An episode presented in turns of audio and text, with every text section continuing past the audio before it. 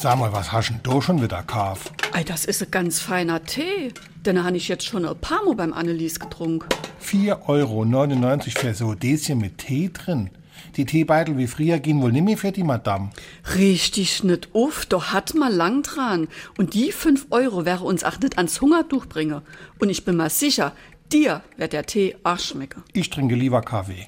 Ei, dann überlemo, was der kostet. Billiger ist das auch nicht. Und was soll jetzt so das Besondere an dem Tee für 5 Euro sein? Das ist ein Schwarztee mit einem ganz besonderen Aroma. Und der heißt Earl Grey.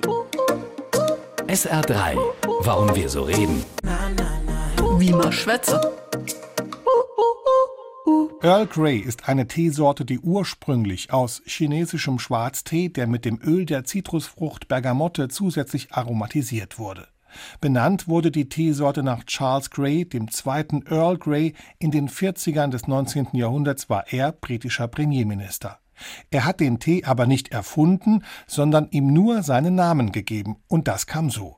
Während eines Sturms kam die Ladung eines britischen Handelsschiffes auf dem Weg von China nach England ordentlich durcheinander. Dabei lief Bergamotteöl aus und floss auf die mitgeführten Teeblätter.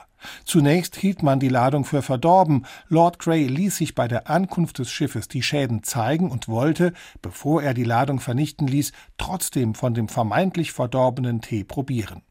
Dieser Tee kam so gut an, dass die Sorte mit Bergamotteöl ein Renner wurde und bis heute zu den beliebtesten Teesorten zählt.